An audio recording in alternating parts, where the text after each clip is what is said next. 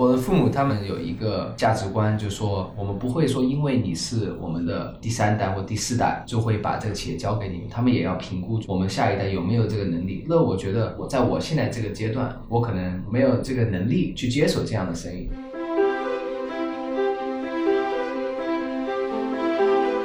我们跟 Excel 其实最大的一个区别就是在安全和权限方面。所以 Excel 的话，你很难设置权限。那在我们里面，因为是一个实时的一个数据库，所以你每一个表其实都可以创建不同的页面，每一个页面你都可以设置不同的权限。所以这样的话，就是每一个人在这个表里面，在这个数据库都有不同的权限和不同的工作流。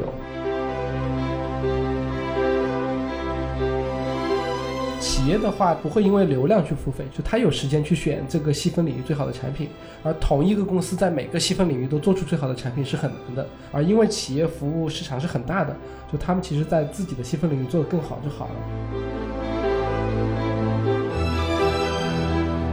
传统企业软件的话，可能要做私有部署啊，要下载本地软件，这些东西就会导致企业的这个迭代的过程非常高，而且它的成本也很高。SaaS 的好处就是说，企业可以非常低成本的去应用一个非常强大、可以节约成本的一个工具，就是说你只要有一个电脑，你就可以用这个软件。嗨，各位听众朋友们，大家好，欢迎收听本期的创业内幕，我是主持人丽丽。这是一档由 GGV 纪元资本发起的访谈节目，旨在为中国的听众提供更具专业视角的创业话题沙龙。我们深信，听故事是人类的古老本能，也将在每一期节目中尽可能的帮助嘉宾讲出他们最精彩的故事，讲出他们的创业内幕。亲爱的听众朋友们，大家好，欢迎收听本期的创业内幕，我是主持人 Lily。本期我们请到的嘉宾是无代码数据报表公司 Tree Lab 的创始人 Ricky 何俊炫。大家好大家好，大家好，大家好。以及 GGV 纪元资本的大家非常熟悉的同事麦彩瑶。嗯，各位听众好，我是彩瑶。对，彩瑶最近在忙什么？最近忙着投项目呀，看项目呀，然后跟我们之前投过的项目一起帮助他们更好的成长。嗯，对。哎，这个咱们最近在看什么方向呀？嗯，我觉得我们 GGV 的话，其实还是重点关注能有以技术为背景、以产品为背景，然后去跟各行各业提高效率的方向吧。我这边的话，其实关注的 SaaS 企业服务会多一些。嗯，好，所以今天我们请到了 Tree Lab，对吧？来给我们录这期节目。哎，哎，Ricky 啊，你要不要简单介绍一下自己以及你这家公司啊？嗯，好，我叫 Ricky，现在是 Tree Lab 的 CEO。其实我做这个企业之前，我也是算第二次创业了。我在高中时，我就是在做一个轨道项项目的一个项目，那当时我们也从中国政府也拿了钱，我们也申请了专利。我在这个高中的时候，我们做这个项目，就是因为我也看到，就是国内物流的这个成本非常高。那当时我们就设置了一个轨道系统，可以帮助解决这个城市规划系统。然后当时我这个项目做完，我就说我其实我是想要往 city planning，就是城市规划这个方向走的，所以我是去了 Berkeley，呃，去读 industrial engineering，就工业工程。然后在读的过程中呢，其实我有有个暑假我回国，然后啊，因为我我家庭其实是专门做供应链的，那我们当时是准备上一个一个新的一个智能系统，从 SAP 那里，那当时就没有上成，所以我就帮助我们的家族企业，就自己内部设计了一个 ERP，就是一个生产的一个管理系统，包括一个订单管理系统。在做的过程中呢，其实我就发现，就是使用者。用这些不管是 SAP 还是用我设计的软件，他们就非常不习惯，他们都还是回到 Excel 和报表这个基础。我就发现用户的自定义的一个需求是非常高的。就假如你去逼一个用户去用一个非常相当比较垂直的软件的话，其实上手的成本非常高。所以我就决定，就说我一定要看到这这个机会，我就想要创建在国内和在亚洲市场一个。是可以结合像报表一样的这种灵活的一个平台，和就是传统像 ERP 或者啊 MES 这种有架构性的这样的软件。嗯，大家可能都知道哈，就是 Excel 这个东西它其实挺不好用的。嗯。然后呢，我也知道，就中国像这种定制型的软件，已经像什么金蝶用友啊什么的，都已经有好多好多年了。嗯。它为什么还解决不了这个问题？是这个本身这个产业就没有办法被解决吗？还是说我们一定要归用到去 Excel 这么难用的工具里？这原因到底是什么呢？是的，所以其实这个问题是一个很复杂的问题。我个人喜欢说，Excel 是世界上最常用的数据库，就是因为 Excel 它的灵活性是超于任何其他软件的。但是因为它的灵活性，导致了它没有任何流程或架构，所以很多企业它可能以前用 Excel，现在它可能财务慢慢用金蝶或用这种软件，可以更好的规范化它内部的流程。但是在规范化的过程，其实也碰到一个瓶颈，就是说你可能一个公司会用到很多很多不同软件，你可能财务会用到金蝶，办通自动化会用到拥有，可能很多很多不同软件，那你的数据会在很多不同地方。然后你需要去灵活的去改什么东西。假如说你需要做一个特殊的一个财务的一个报表，但是金蝶没有这个功能，那怎么办呢？你就要从金蝶导出来，自己在 Excel 里面再做这个汇总。所以在中间的话，你就会发现，就是假如我们画一个轴，左边是灵活性，右边是有架构性。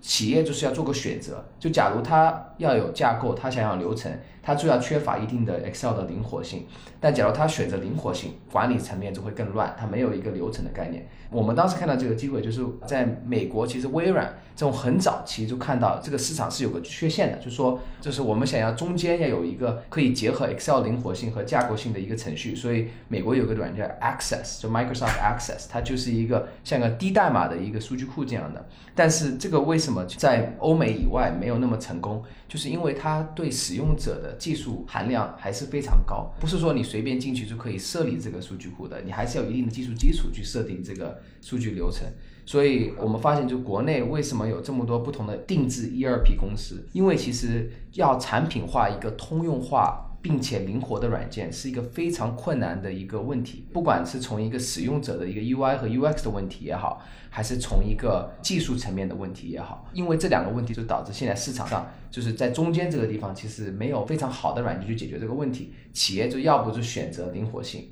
是用 Excel 和邮件来沟通，要么就是上不同的这种垂直的 SaaS 软件也好，还是定制的 ERP 系统也好，然后放弃了这一定的这个灵活性。嗯，大家知道为什么我每次这种节目我都要请彩瑶来哈？对我听的云山雾罩呀。就是彩瑶，你方便面给大家解释一下，什么叫无代码数据报表？这个它的应用前景是什么样？现在的市场是个什么样？嗯，首先的话，我觉得也提一下刚才说 Excel 难用这点点吧。其实我觉得 Excel 其实是非常好用的。我们其实投了很多企业服务公司，然后也在很多企业内部去调研吧。其实大量在用 Excel，就是因为他们之前用的系统是更难用的。比如不管是那些大的 ERP 系统，我不点名字了，还是说是一些新的定制化的这些软件，或者是新的 SaaS 公司做的东西，其实很大很大遇到的问题就是说，当他们发现他们想改一些流程也好，改一些逻辑也好的时候，就是说他们在系统里面就没法改了，那这个时候的话，他们都会把数据导出来，在 Excel 里面处理。就对他们的好用，可能不是您讲的那种，说我这个界面操作啊，速度比较快啊。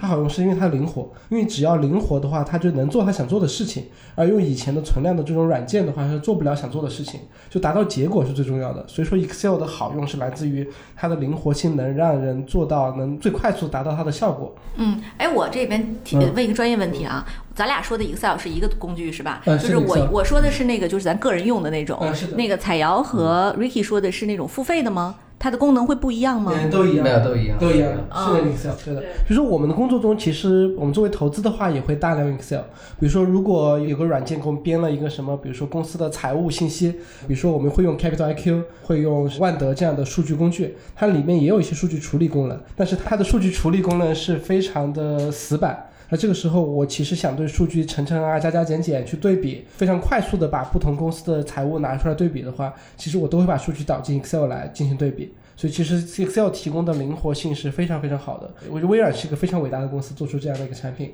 就世界上用的人特别特别多。那 Ricky 提到问题就是说，嗯，作为一个企业管理来说的话，如果每个人都在用自己的 Excel 在做管理的话，那其实 Excel 的版本管理、Excel 的协作管理、Excel 的数据的自动更新、储存这一方面其实都有挺大的问题。Excel 其实本质上它还是一个比较偏个人工具的一个产品。所以在企业内部的话，比如说我们去调研了一些企业，包括 Ricky。TreeLab 的种种子用户就发现，他们内部其实有上千张的 Excel 报表，这报表就流传在各个部门里边。但其实他的 CEO 也好，他的经理也好，去想找任何部门看数据的时候，他们过去的流程就是说发邮件或者微信给这个部门的这个人，说你把数据给我，然后这个人就把这个 Excel 发邮件发给这个领导来看。其实这个数据到底有没有更新，到底是不是准确的，这些数据其实领导也不一定知道。这个时候就会有很多沟通和交流协作的问题。然后，那什么东西是实时的呢？就是说存在数据库里的东西是实时的。嗯，比如说头条、抖音，它背后数据库的数据是实时的，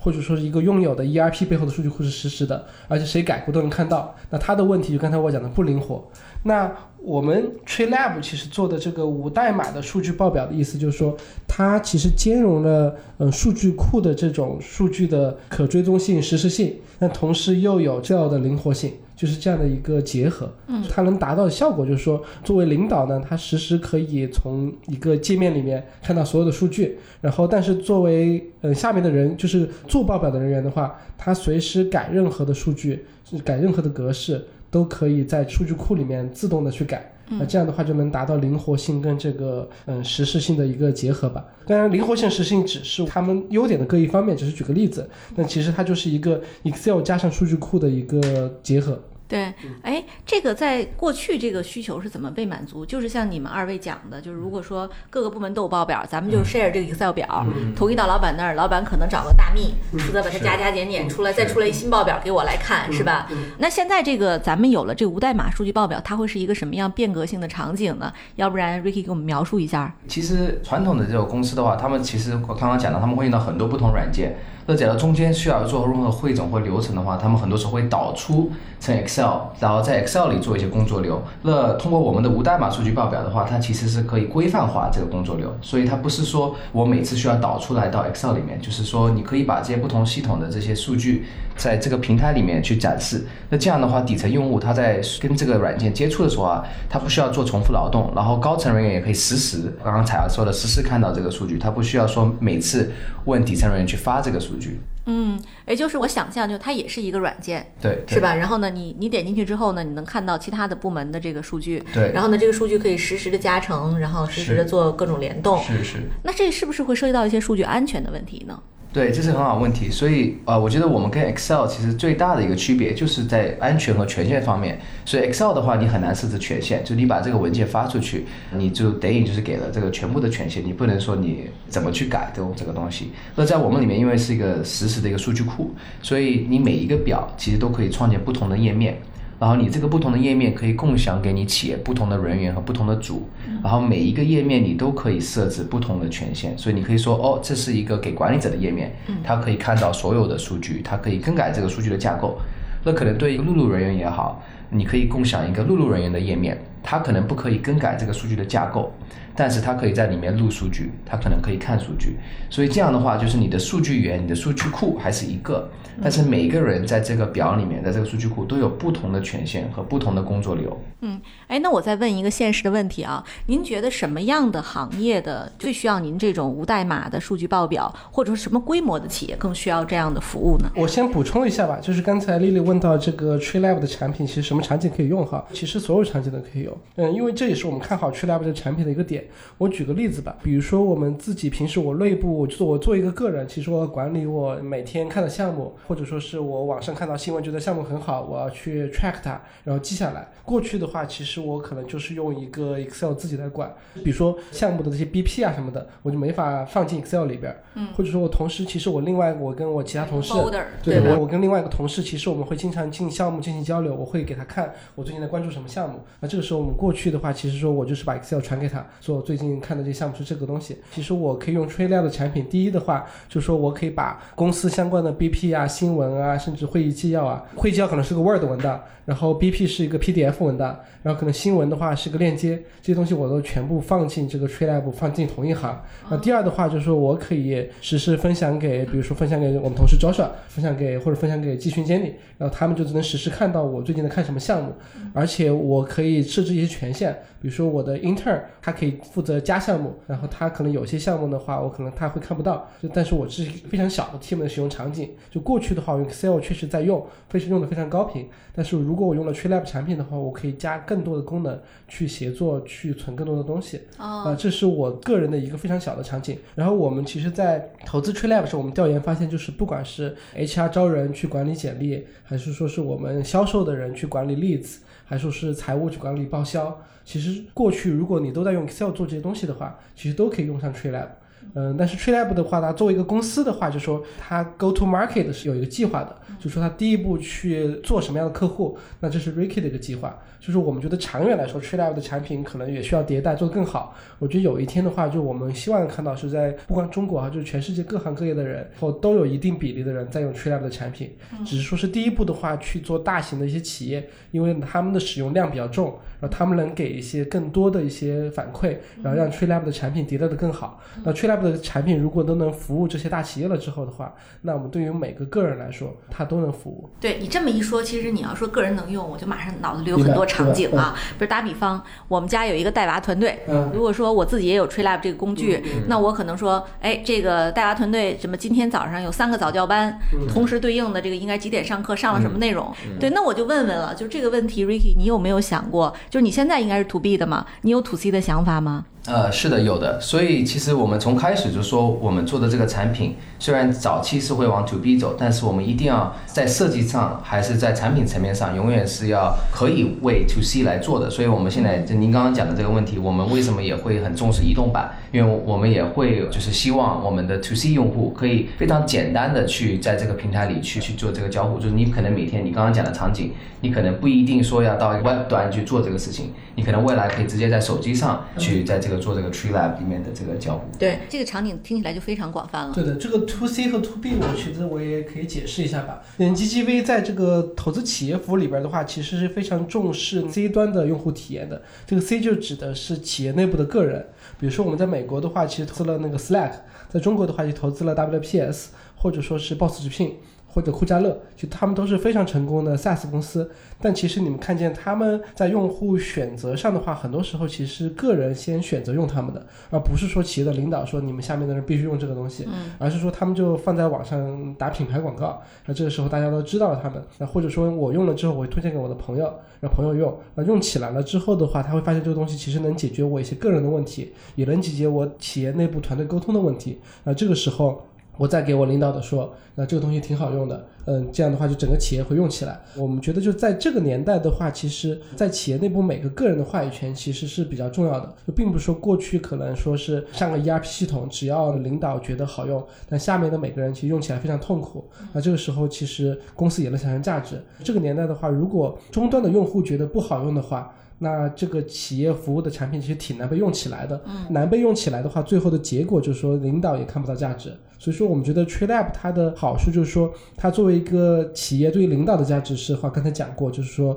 可以加强管控。对于每个个人的一个好处就是说，我不光是一个领导让我用的工具，我真正觉得能解决我问题的工具。解决问题的话，就是包括大企业里边的，刚才 Ricky 讲到的这些，嗯，协作也好，这些数据录入也好，包括我个人生活中或者说是我小团队内部的一些不是特别正式的这些交流也好，就都可以用上去。它就是一个很好的个人工具。所以我们觉得，就是这个 to C 和 to B 的界限其实是比较模糊的。嗯，最终的结果其实是让每个用户觉得好用，然后让管理者也能有价值。其实这总结下来应该是这个道理。对，哎，那咱们刚才既然说到了，说其实这个东西它现在是一个好东西啊。我听下来，它其实几大特点：第一是无代码，第二是灵活，第三个是用户体验也更好，对吧？无论是领导还是使用者，那这个产品它现在还是要卖的嘛？就 TreeLab 这个产品，它的推广渠道是怎样的呢？对，所以刚刚蔡瑶讲的一个很好的点就是，我们希望我们的就是企业用户的个人也可以未来变成我们付费的个人用户，所以我们未来的长远愿景还是说通过口碑效应。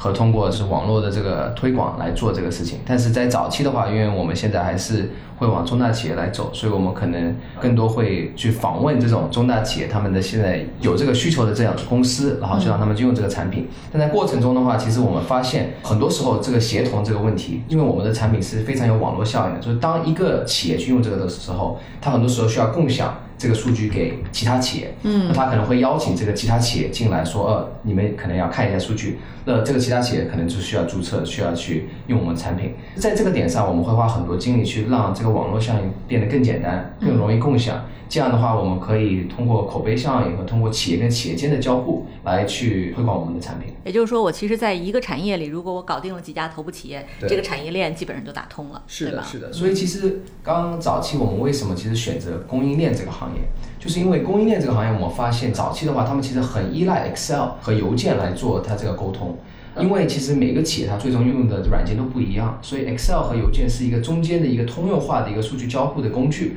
用了 TreeLab 以后的话，就是他们可以同样的流程有架构和有实时沟通的一个产品线上去做这个事情。所以我们假如打入一个，比如说大型的一个供应链的一个企业，它可能下游和上游有很多企业本来要通过邮件和 Excel 来做，就可以用我们产品。那这样的话，我们其实一个客户就可以未来就是啊引进多个这样的客户。嗯，对，我也很想知道啊，就是 Ricky，你现在做这么一个大事儿，团队有多少人？然后你们团队应该怎么配置？嗯，我们现在还算比较早期，所以我们团队现在加起来大概十四个人。现在。我跟我创始人还是非常产品和技术导向的。现在团队内部的话，也是主要在产品上和技术上的，所以我们现在还没有去招销售啊，或者招一些运维方面的。但是我们在未来这一年里面，我们会招很多售后服务和很多这个不同的这些技术支持的一些人员。对，其实我我们之前也有很多企业服务的公司啊，我在跟他们访谈的时候，我的一个共同感受就是，你要让一家公司，特别越大的公司换掉一个系统，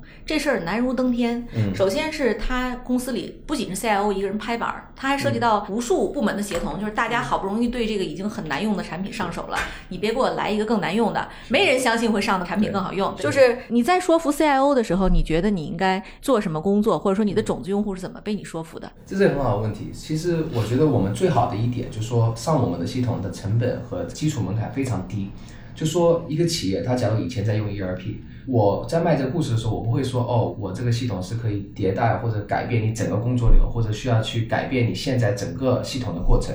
我们这个工具的强大性，就是因为它很像 Excel，它其实小可能就是你内部的解决一个某个小的问题，但大的话可能可以解决你企业内部的所有的流程。所以我们从这个点上，我们会更多问说你现在企业内部有什么流程，现在在 Excel 里做，你未来可以在我们的系统里来做。那当然，既然从这个角度来讲的话，其实说服 CIO 是非常简单的，因为他以前在 Excel 里做的工作流，他可以一键，我们的平台是支持说一键从 Excel 导到我们系统里，那它这个迁移成本相对来讲比较低。那从使用者的角度，你刚刚讲到说很多系统难上的原因，就是因为底层人真的很不想用，就是要改变习惯，要做培训。嗯，那我觉得我们的系统的最好的一个概念就是说。它的界面和它的使用习惯非常像 Excel，任何办公室的人都理解 Excel 的这个概念，所以你有系统的话，你也可以照样用我们系统来解决你企业某一个部分，就是你不是说需要去做一个很大的迭代，你就可以用我们系统。哎，这句话我前两天刚听过，就是我忘了是这个我我访谈过的哪位创业者啊，然后他就跟我说，他说我这个企业协同办公软件有多好用，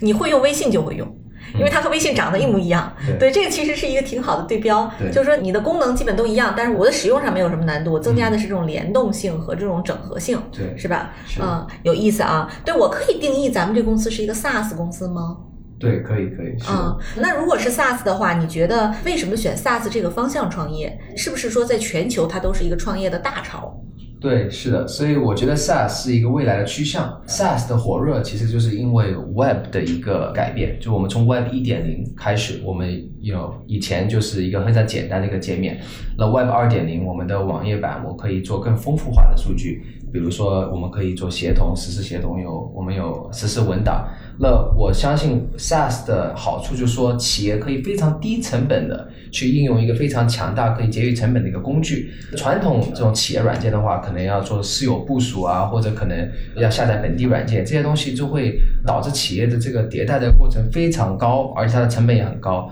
那 SaaS 的好处就是说，你只要有一个电脑，你有一个浏览器，你就可以用这个软件。所以我相信这是一个非常未来的一个趋向。就这样的话，就很多不管是传统企业还是创业企业也好，都可以用一个非常灵活而且非常简单开始使用的一个这样的一个软件。嗯，哎，彩瑶，我知道，其实你去年那个在 GGV 投资笔记的第一篇里就分享了对企业服务的这个观点啊，你怎么看 SaaS 全球这个大潮这件事儿呢？我觉得其实这个大潮是最终的客户感知所体现的。就说美国的话，他们 SaaS 上市公司很多嘛，那其实看他们的收入其实很高，而且增长也很不错。然后用户其实不光是买一次，他们每年都付费，真真正正带来了价值。我觉得 SaaS 的话，其实从交付模式上来说，就是 Ricky 说的，就是说因为 Web，因为云，那这时候企业可以更低成本的用上软件去提高价值。然后从商业模式来说的话，因为它是把软件当成一个服务，而不是软件当成一个产品去买。那服务的话，就是说它每年都会去收费，而服务不好，用户可以把它踢走。所以它更促进 SaaS 公司去做产品的迭代，然后去把客户服务好。只是他服务客户的，他不是派人去服务，他是派他的软件去服务，所以他的毛利也很高。所以它其实是一个非常非常好的商业模式，还有企业用户的粘性，它有每年都有收入。所以这是我们也 GGV 是一个非常看好的方向了。嗯，然后在中国的话，其实我们也觉得这个市场也在渐渐的起来。嗯，就我们看到了我们投资的一些公司。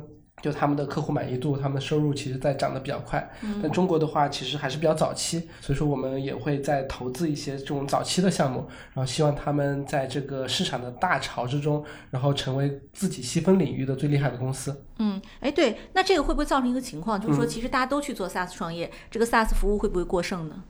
嗯，我觉得这一点上的话，我觉得相对于过去的 To C 的话，SaaS 的一个好处就是，比如说你看 C 端的某个领域，比如社交也好，电商也好，真正最后能成功的公司其实是屈指可数的。就当时其实也有上百家的公司去创业，但是竞争下来的话，因为它有一个天然的垄断效应，然后最大的巨头会垄断百分之九十的市场。那这个时候的话，呃，而且最大巨头因为它掌握了用户的流量，它可以去做游戏、做视频、做什么东西都可以。所以其实它会不断的吃掉小公司的份额，所以在过去投 C 端的公司中，其实我们就除非你投到最好的公司，不然的话你投的公司就活得不大好。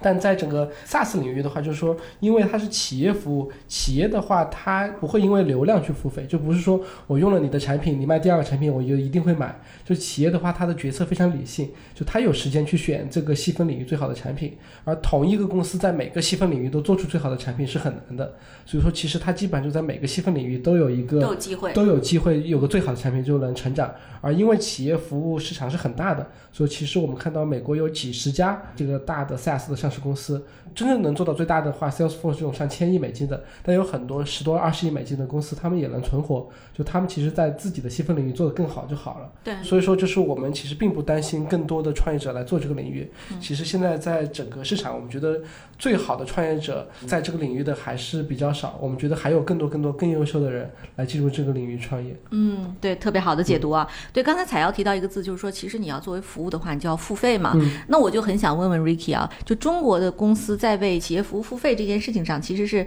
没什么意愿的。就是你是怎么解决这个问题呢？嗯，这是一个很好的问题。所以这也就是为什么我觉得在早期，你可以看，就是传统像我们选择这些供应链行业，他们以前可能一年就会花几十万去买那种定制的 ERP 系统。那我觉得在这个点上的话，我们假如给客户带来价值，能提高效率，能降低成本的话，其实客户是是有意往的去付费的。那你刚刚讲的说，为什么很多中国的企业不肯去付 SaaS 这些费用呢？其实从根本来讲，我就觉得他们这种 SaaS 产品可能没有解决一个够痛的一个问题。所以我觉得很多 SaaS 产品，它可能会把一个解决方案变成一个问题。我比如说有个 AI 的一个什么什么的一个产品。啊，我可能反过来跟客户去讲说，哎，你可以用我们产品去解决你现有的问题，但可能这个不是一个真正的一个问题，可能要客户付费，他们可能意愿就比较低。但像我们类型的产品，它其实用户每天在这个产品里用的这个频率是非常高的，足够痛，就他每天在用 Excel，他每天在做这个协同。嗯，那我们相信，就是说我们在前期就用户对我们产品的粘性。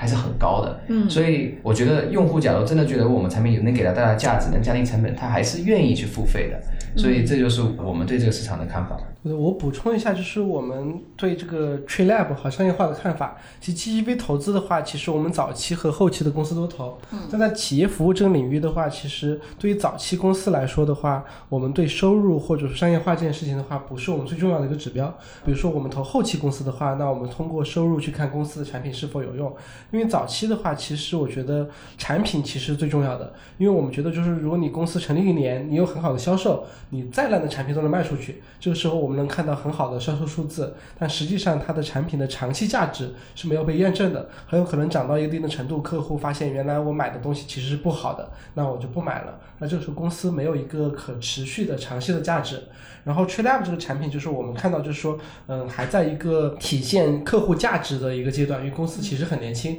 也成立了一年。然后我觉得 Ricky 他找到了一个很好的可以商业化的方向，我们也相信他这个方向能做出很好的成绩。那我觉得 TreeLab 更大的 potential 其实是刚才我讲的，其实我觉得 TreeLab 是在各行各业各个领域都有非常好的商业化前景。对。但我觉得最近的时间对话，我觉得还是把产品迭代的更完善。我觉得是可能公司最重要的目标吧。我不知道 Ricky 同不同意？对，同意同意，嗯是的。哎，对我刚才咱们反复强调都是咱们的产品够好，技术够硬啊，我就想多问一句了，比如说像咱们现在所提到的无代码的数据报表这样的一个领域，竞争是一个什么样的态势呢？呃，在国外的话，其实现在这无代码这东西是非常火热的一个事情，所以在美国，我觉得我们最接近的一个对标就是一个公司叫 Airtable，他们现在应该市值几十亿美金了。还有现在另外一个产品叫 Coda，他们也是做这个文档的协同，所以我相信这是一个未来的一个趋势。所以在竞争的方面的话，我觉得在欧美的话已经有呃一些产品是相对来讲比较成熟的。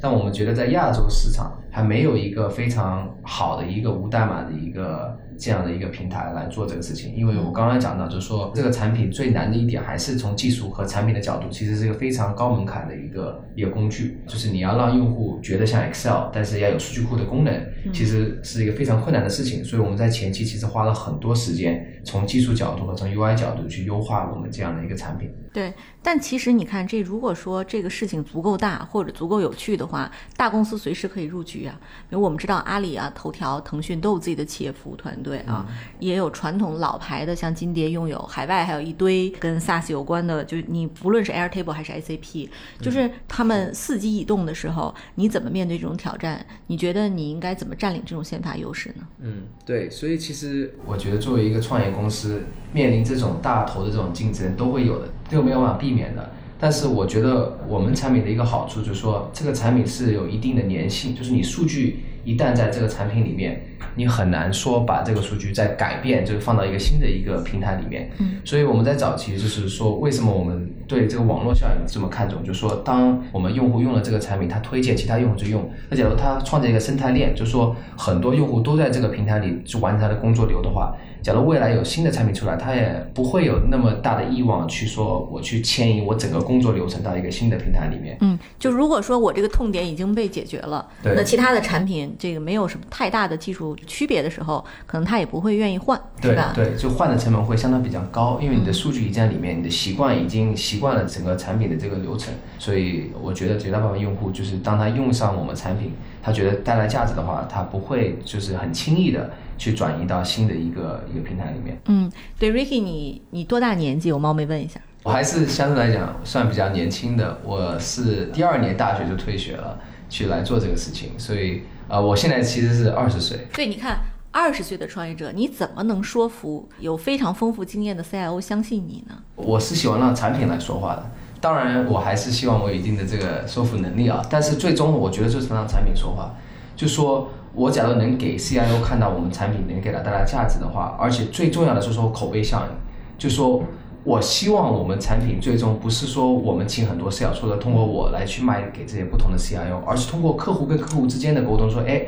我们现在已经用了这个产品用了几个月了，我觉得这真的非常棒，你们也要用这个产品，所以这个是对我们产品的一个信心。我觉得说服 CIO 和说服投资人其实是一样的，就他怎么说服我们，就是说我们刚看到他的 BP，然后或者听说就是一个二十岁的创业者在创业。那因为做的方向比较有趣，也也就是看一看，因为这种 GGV 还没有投资过这么年轻的创业者，不是常态，不是常态，投资这么年轻的创业者不是常态，只是说交流一下、学习一下。那为什么我们的 team 的我 Erica、Jenny 就每次见他都会越来越兴奋？就是他把产品展展示给我们了，他不是一个 PPT 说我们再去创业，他把他们写了一年多的产品在那演示，然后不光是他的产品好用，还给我们讲了很多很多他的产品中的思考，他的迭代的计划，然后他加的一些 feature，然后他对这种权限的考虑，对于这种里面的易用性的考虑，对于一个企业真正用它的时候注意什么不注意什么的考虑，这些考虑其实我们看到一个比他大十岁的创业者并不具备这些能力，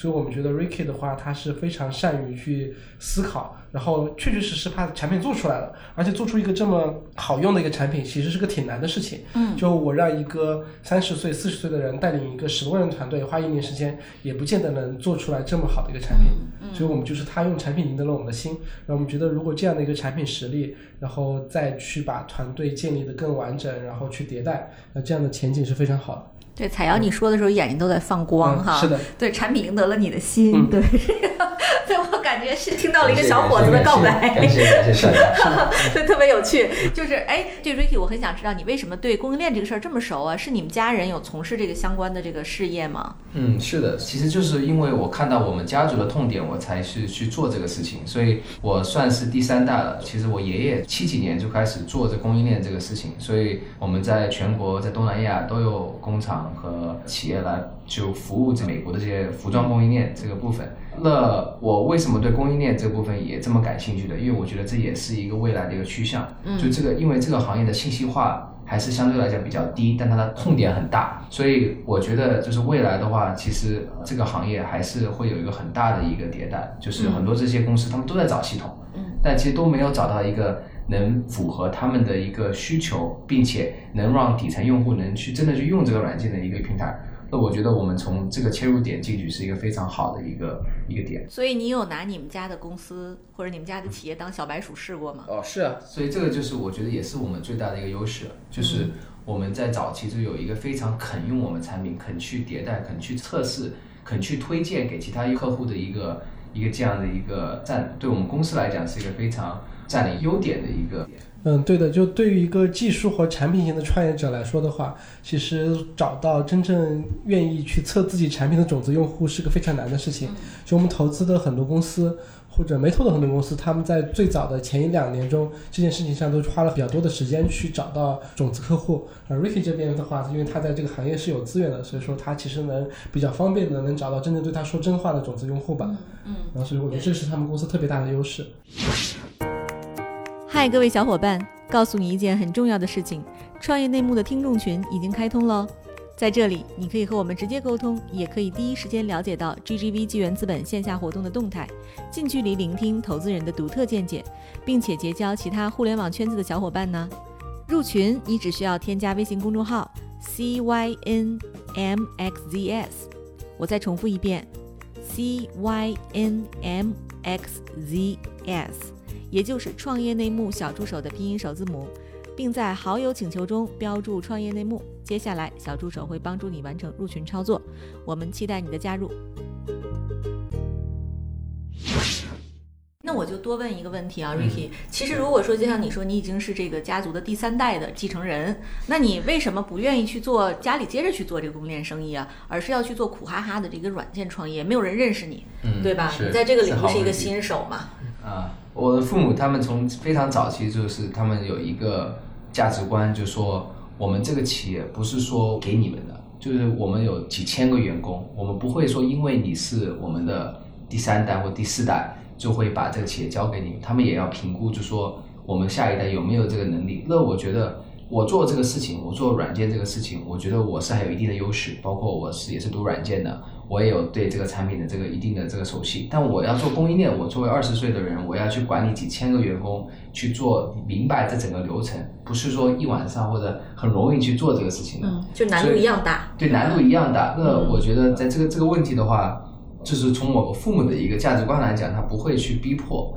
他的子女去一定要去接手这个生意，因为我觉得这个是对企业不负责任的一个东西，就是。假如子女是有这个能力，而且有这个欲望，而且有这个经验，而且有足够的工作经验去做这个事情，那我觉得是一个可以做的事情。但是我觉得我在我现在这个阶段和我的积累的经验。我可能没有这个兴趣，而且没有这个能力去接手这样的生意。嗯，对，对，我觉得你的经历特别有趣哈。其实你看你身上几个标签，第一个呢，就是我跟你聊的时候，我发现你汉语特别不好，就比较生硬哈，明显是在那个国际学校长大的这个小孩儿。然后呢，第二呢是说，好像这个也挺有想法，已经是第二次创业了，连续创了两次业。就你第一个项目 MetaStream，其实也拿到了很多专利啊。对。然后你又开始第二次创业，这两个标签特别有趣，就是它很像那种。美国的那个车库创业的小孩儿，就是是不是说说国际学校这种教育让你对创业这件事情本身就没有畏惧，或者天生就有兴趣呢？呃，对，是的，我觉得其实我在国际学校读书的最好的一个概念就是他们非常开放，就是我觉得美国的教育会去支持个人去创造新的价值，而不是说你在一个系统里面去完成一个。一个标准化的一个流程，所以我觉得我在读高中的时候，我就很记得很清楚，就说我的 counselor，就我的导师，就跟我讲说，你假如一天有八个小时，你可能四到五个小时在做功课，在做什么？你另外三到四个小时要给自己带来价值，你要做一些对有兴趣的东西。所以我觉得这个国际学校最好的概念就是说，它会支持这种学生，不仅仅每天在做功课或者每天在做老师教的东西，他会叫你去做你觉得自己能创造价值的一些东西。嗯所以为什么就当时我们三个人就是在高中的时候，我们看到这个乌龙的低效，我们就是开了一个论文，然后我们就做了这个纸，然后我们就啊，当时我们拿到这个投资以后，我们就每天我们三点钟我们下课，我们当时租了一个整个厂房去造这个系统。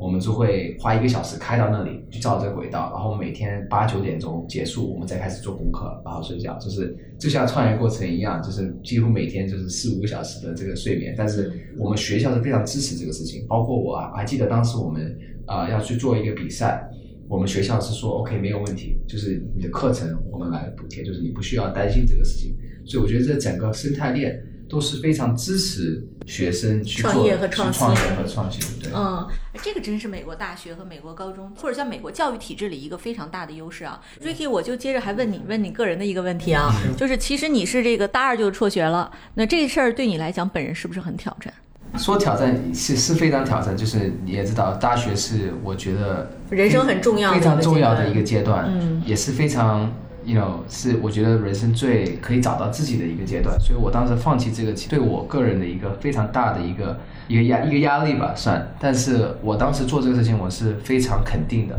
我觉得时间是最重要的，就我不想要为了说读完这两年去等这个事情而做这个事情，所以我当时提出这个的时候，我当然我父母也是非常支持这个，所以我也非常感谢他们的支持，我才能做这个事情。嗯所以我当时去提出这个的时候，他们也觉得说，就是读书是为了什么？读书就是为了找你未来要做什么。假如说你现在有一个方向，你知道你要做什么，我觉得就是读完这个书其实是没有太大意义。嗯呃还有一个我觉得就是在美国教育的好处，特别是在 Berkeley，他们为什么就是对创业者这么友好？就是说，当你决定说要去做一个事情，你说我准备现在去休学，他们是永远会保留你在这个学校的一个一个位置。这个我觉得也是我们一直广为诟病的一个教育问题。我那个时候读大学没有其他选择，就是你不要想着你大学费千辛万苦的劲儿考上了，考上之后你哪怕出国或者什么，就是你你也要把大学读完。对那我说回来，其实刚才 Ricky 你提到，就是你管理一个几千人的公司，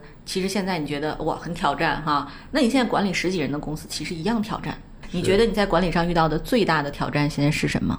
其实刚刚讲到一点，就是说管理几千人和管理十个人，我觉得就是管理的规模不是最大的问题，就不你就你管理十个人跟管理几千个人虽然有区别，但是从我个人的看法，就是说我现在面临最大的问题就是说我怎么创建一个比较相关规范化的一个体系，不管是做 OKR 还是做 KPI 也好，来去保证每个人在公司是冲着一个目标去走的，而且我们每个人他的工作的一个内容是非常明确的。因为我们现在公司团队还比较小，可能没有那么规范化是没有太大问题的。但是当你规模一旦大，你有开始招高管，你开始要做销售、做等等这些不同的流程的时候，你就要知道怎么去启发每个人在公司的一个，就是他他要知道他每天怎么可以去为公司创造价值。那其实这个的话，就是对我个人我也是在学习的一个过程。嗯那在早期的话，其实我们还是专注做产品，我也是大概是六七个月前，我其实百分之八十的时间在写代码。嗯啊、包括现在我也是花很多精力在写代码的过程中。嗯那其实现在我慢慢转移，要更多在管理层面做这个事情。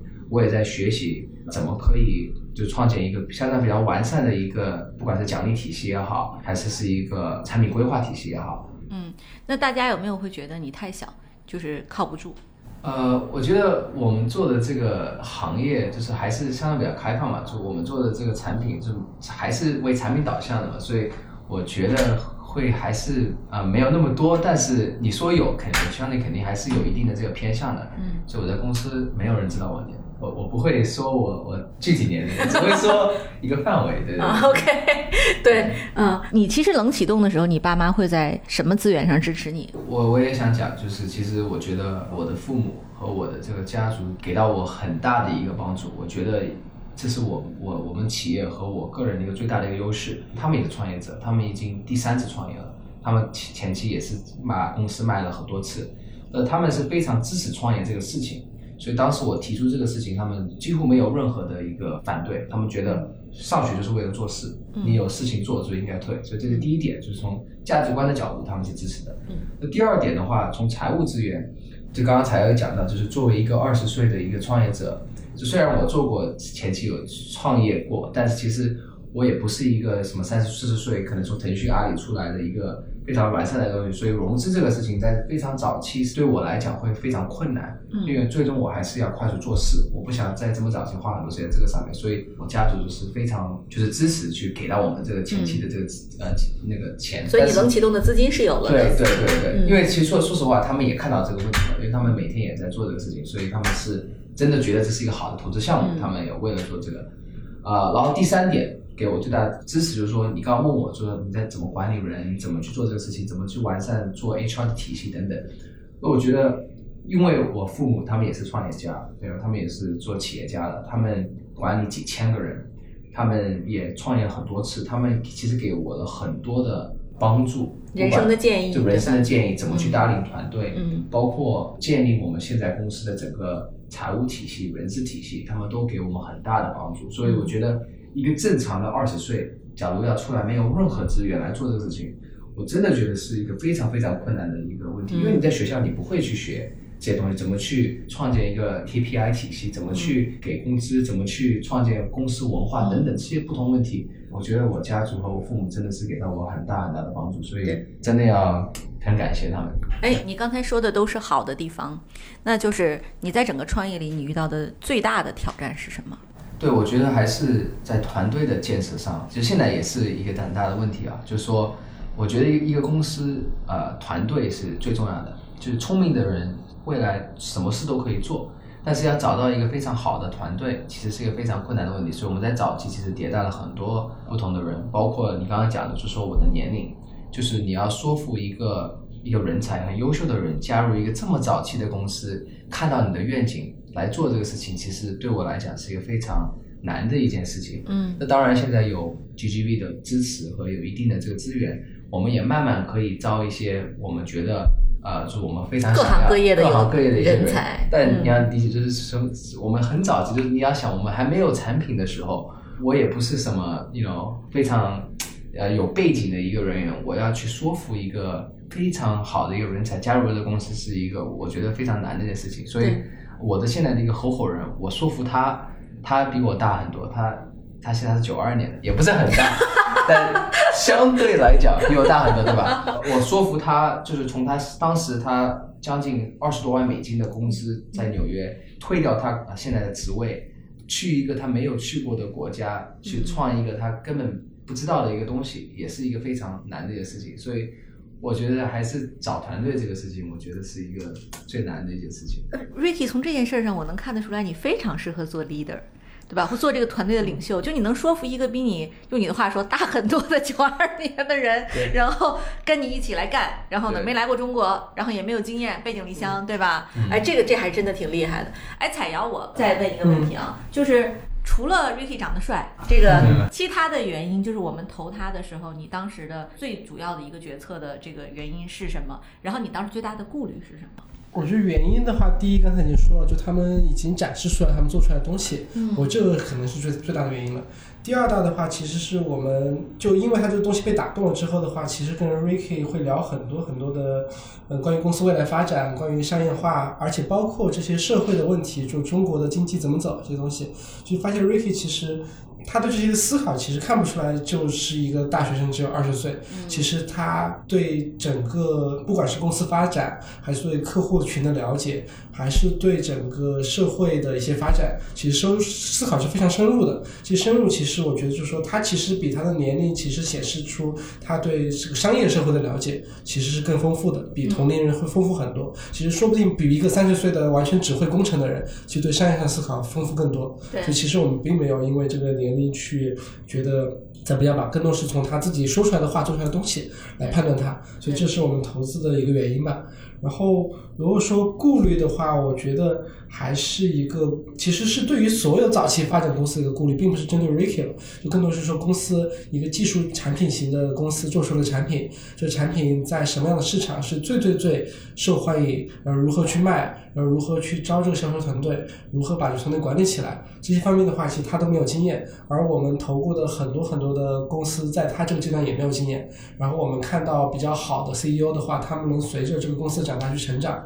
然后去管理一个一百人的团队，管理一个五百人的团队，然后去管理技术团队之外的销售团队，然后去从代码走出走到客户那个地方去讲，走到媒体面去讲去宣传公司，这一步步也是需要 Ricky 去成长的。那这一点的话，我觉得。因为这些顾虑还会投 Ricky 的话，就因为我们看到很多我们的投我们的 CEO，他们都这样这样成长起来的。嗯，他们过去只是一个非常会产品和技术的人，那他们最后成长成了一个 leader。然后我觉得 Ricky 的话已经显示出了一些 leader 的潜力，对，就希望他能成为一个更好的一个公司的 leader 吧。对，对，就这里边就是我也得给 GGV 打一个广告哈，可见我们 GGV 在投资上其实是非常多元的，我们也并不桎梏于说我一定要投什么名校毕业，一定要投行业背景，只要你够优秀，我们都可以跟您来谈。是的，对，这个是我们投资上一个比较大的优势了。各位亲爱的小伙伴，你知道吗？除了创业内幕之外，我们还出品了一档英文播客《Evolving for the Next Billion》，由 GGV 纪元资本的管理合伙人童世豪和市场经理 Rita 杨主持。如果你对东南亚、印度、美国等海外市场感兴趣，欢迎收听来自当地头部创业公司 GVC 的声音。收听及订阅，您可以在我们节目顶端找到 GGV 的小馆，点击进入就能看到我们出品的这档节目了。欢迎喜欢收听英文播客的小伙伴点击订阅哟。哎，那 Ricky，我们都知道哈，公司成功离不开人才的建设。你现在缺什么人才？要不在这里做个广告啊？对，我们免费帮你发布一下。呃，谢谢乐伟。呃，所以我们现在公司在上海，所以我们现在在招大量的后端和前端的技术人员。所以，假如有兴趣的话，可以发我邮件，我的邮件是 ricky at caminer c a m i n e r 点 i o。啊，假如有兴趣的话，我可以后面做个对接，然后也可以到我们公司网站上去看，我们的网站是 treelab 点 com 点 cn。对，谢谢乐伟。啊，好，欢迎各位对 SaaS 有兴趣的听友，或者说想要加入一家新型的创业公司的朋友们，都可以来联系 Ricky。好谢谢那本期的节目到此结束谢谢大家再会。再会谢谢。谢谢大家。